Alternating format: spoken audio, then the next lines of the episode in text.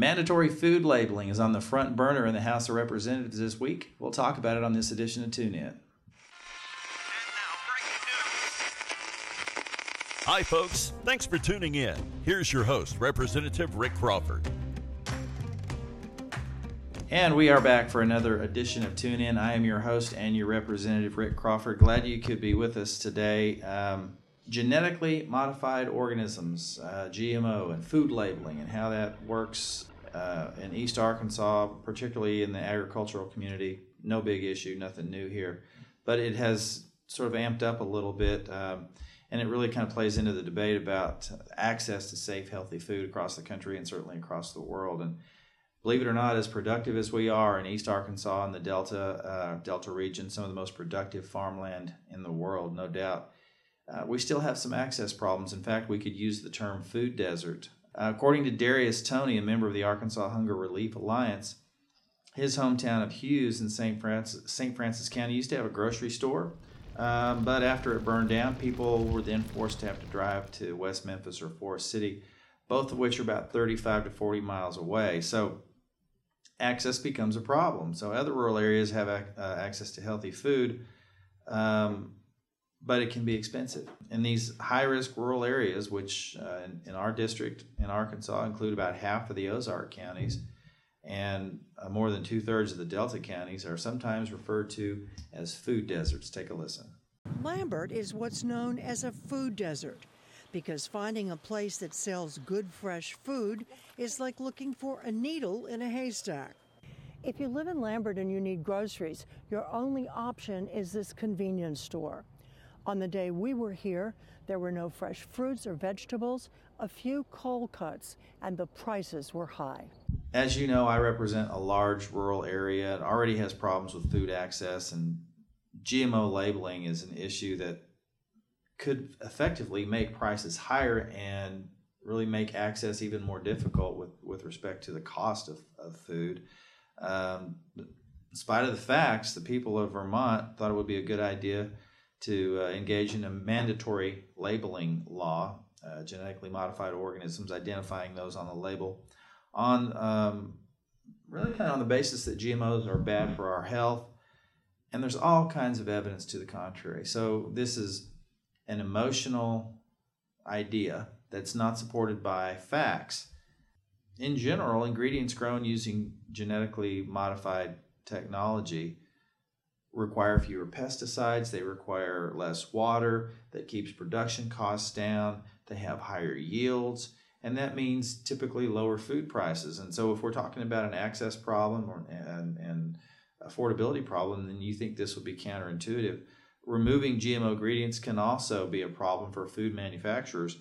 Uh, in spite of that, um, Vermont's food labeling law was scheduled to go into effect this summer, and um, some businesses tried to address the problem ahead of time. Um, and one of those businesses, uh, believe it or not, was uh, a Vermont institution, Ben and Jerry's Ice Cream. They decided to remove GMOs from its own from its ice cream in response to consumer pressure um, before the state law passed.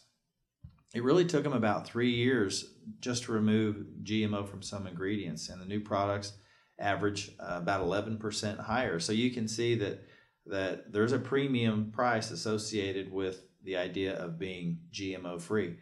Um, the problem is 70 to 80% of the food we eat in the United States, um, both at home and when we eat out, contain some ingredients that have been genetically modified.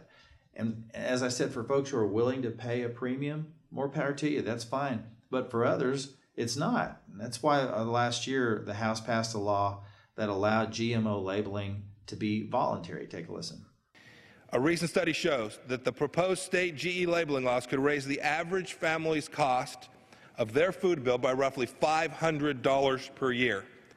To ensure that the families in Kansas and all across the country have access to nutritious and affordable food, H.R. 1599 accomplishes three primary objectives. First, we ensure that every new GE plant destined to enter the food supply goes in for FDA review. Second, we prevent what would be the creation of an unworkable patchwork state by state or even county by county or city by city mandatory GE labeling laws. And finally, in order to provide clarity to those who prefer not to eat GE products, our bill authorizes a voluntary, user fee based, non GE labeling program at the USDA to provide even greater transparency. Despite that legislation, complying with one, uh, set of rules in Vermont and another across the rest of the country was going to actually be more expensive, and a lot of producers have begun labeling all on their own just for the sake of ease and clarity. The problem we're running into is not only Vermont, which Vermont's law is, to me, extremely out of order, very difficult, and puts a lot of pressure on the rest of the country. But what we don't want is for Vermont to be the default uh, for food labeling.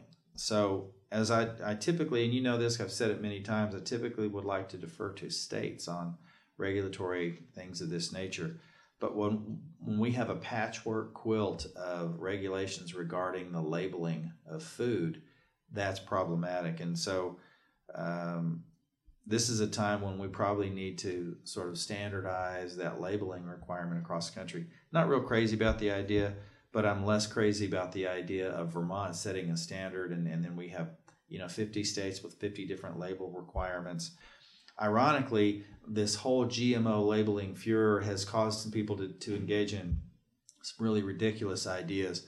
For example, uh, there was a, a, a salt um, manufacturer or distributor, whatever you call them, that had uh, on their label no uh, no GMOs in our salt. Well, salt is a mineral; it has no genetic material in it in the first place, so you couldn't modify genetic material if it doesn't exist. But the idea was to provide some level of comfort to the consumer, right? I think the real idea was to charge more because there was a premium associated with GMO-free salt.